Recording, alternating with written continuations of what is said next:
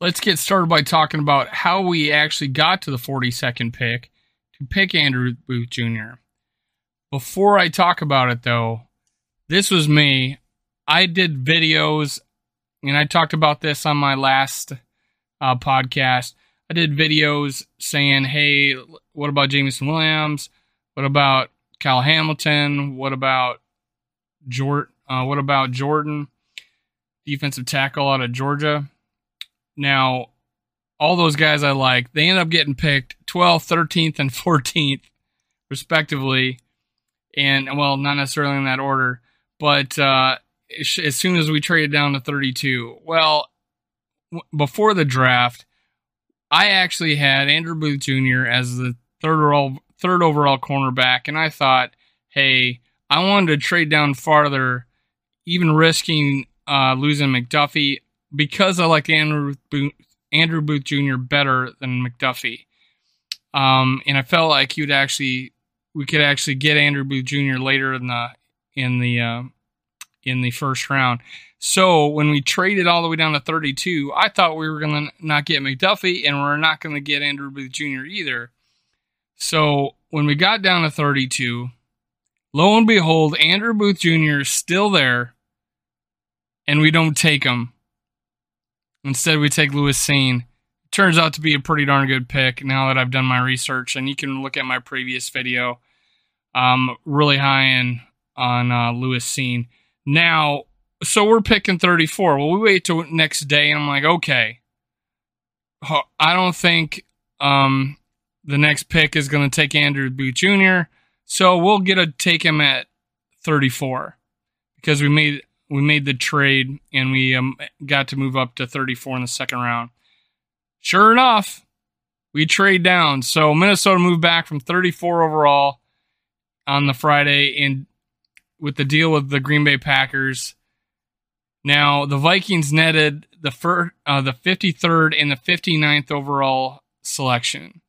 So all things considered, everybody has us winning that trade because of the value of getting a second second round pick. So great, great trade. The Packers move up and get a wide receiver out of the Summit League. So calm down, everybody. All those guys have talked about how, oh my God, the Green Bay Packers got us. They got their receiver they wanted. Oh my goodness, we're going to have to deal with him forever. The dude was out of the Summit League, okay? So calm calm your horses. Now, so we moved down to 53rd. I'm like, oh no, we met, we just lost Andrew Booth Jr.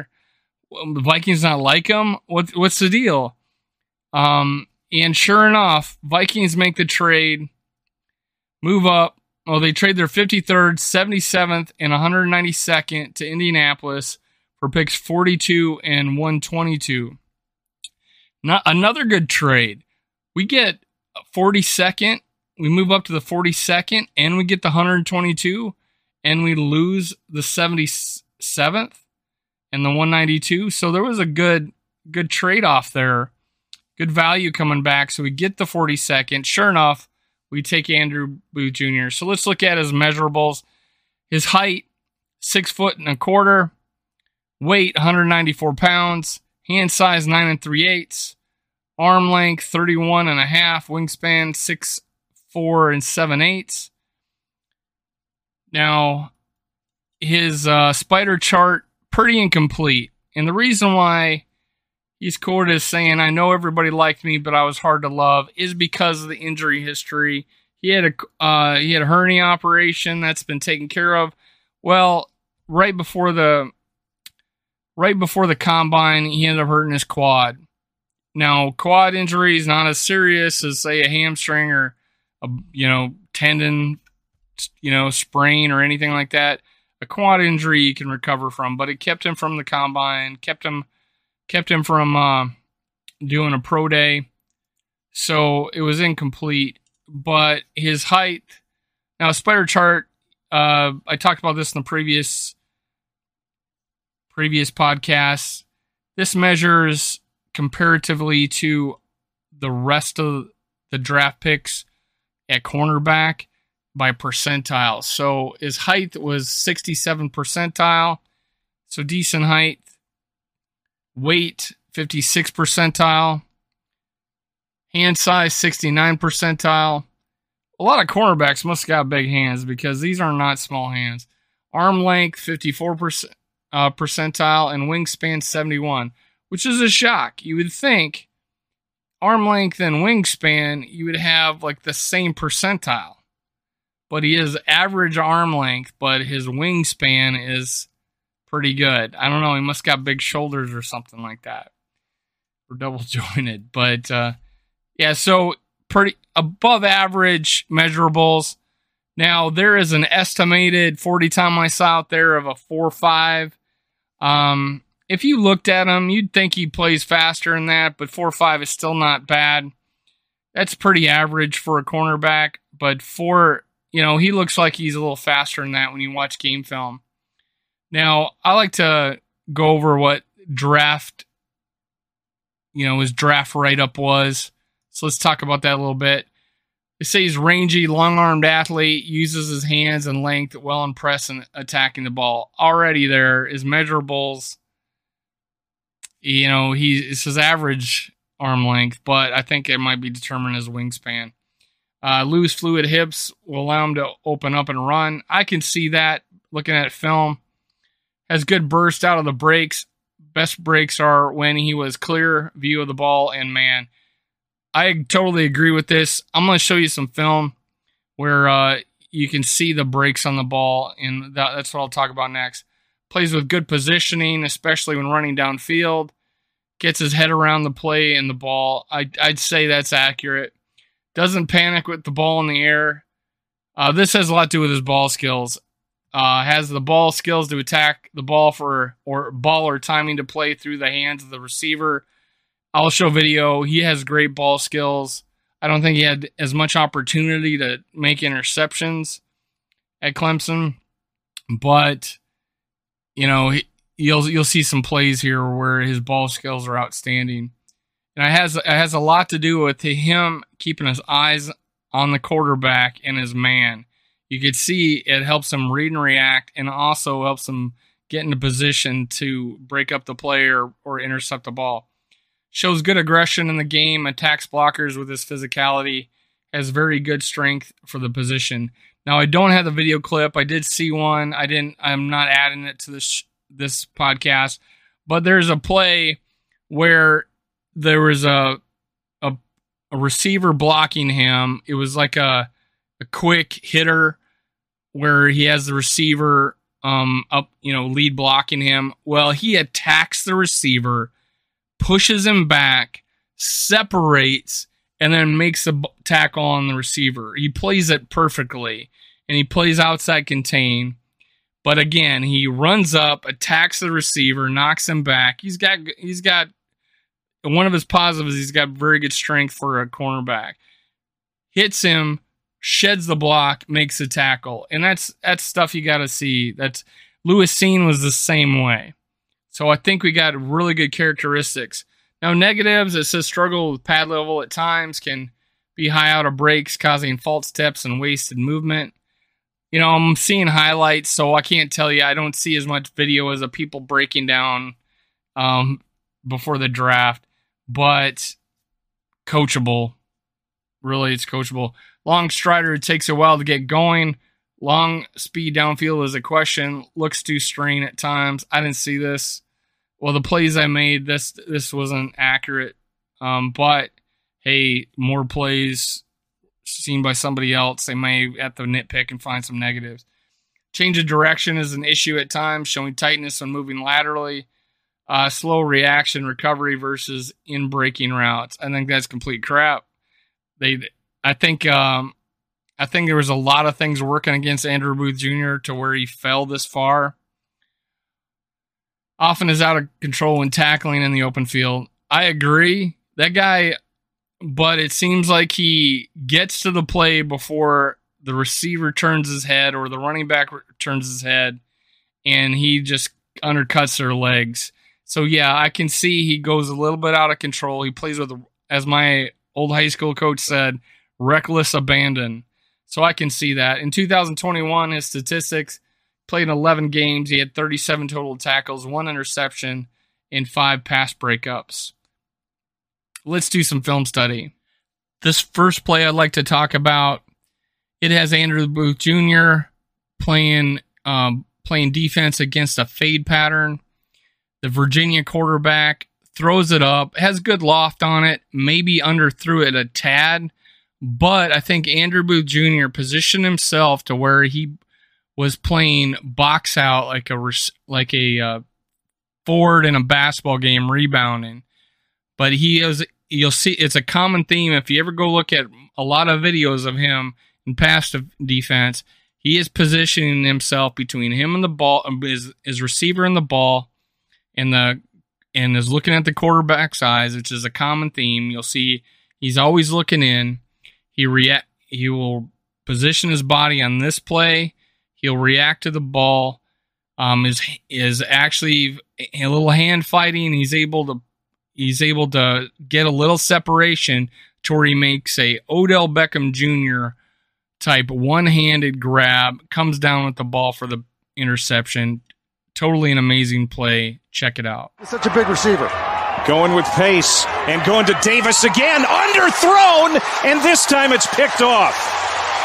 A one handed interception by Andrew Booth. Picked off in the end zone. It'll be a touchback. And the Tigers have it back. We'll make it three for Andrew Booth because this is an outstanding play. That's a one-handed grab. That looks like an Odell Beckham type catch. It's press bail, eyes on the quarterback. He sees it up. He plays on top of the receiver to cut him off. And that's just an outstanding play on the football. Andrew Booth's the wrong guy. Now, this next play is probably my favorite Booth Jr. play. The South Carolina receivers are lined up outside the hash. The inside receiver does a switch route to where it looks like he's doing a fade, and the outside receiver break, breaks in a little bit, but they're both vertical routes. Well, Andrew Booth Jr. has the outside receiver, the one that broke to the outside, going up the sideline.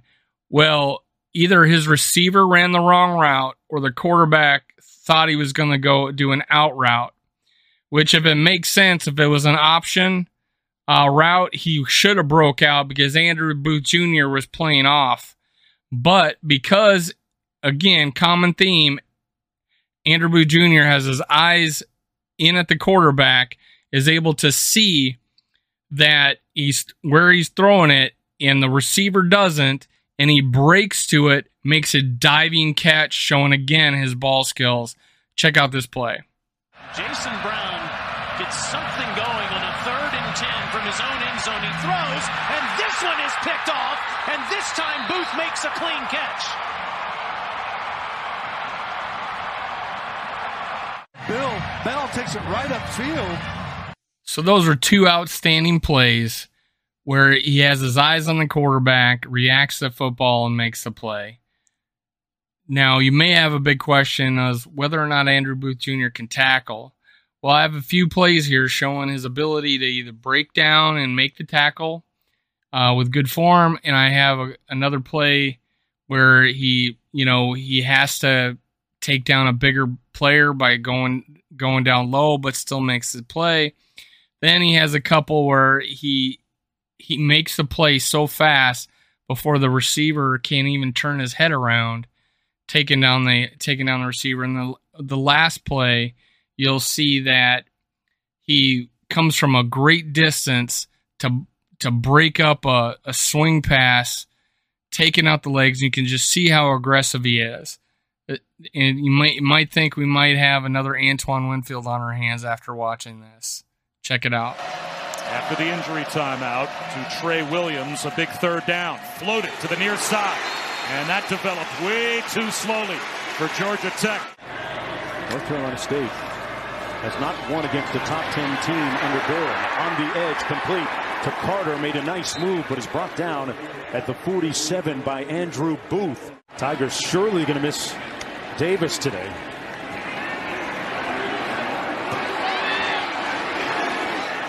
Good tackle by Booth. First and 10 for Boston College, thinking monumental upset, but hold the phone for just a minute on a defensive play by Booth. They basically get the perimeter blocked, and so now Boston College is typically content with, hey, our runner on your corner, but Andrew Booth. So, what were the prognosticators, the experts, quote unquote, saying about Andrew Booth Jr. on draft day? Well, Will Ragatz says Andrew Booth Jr.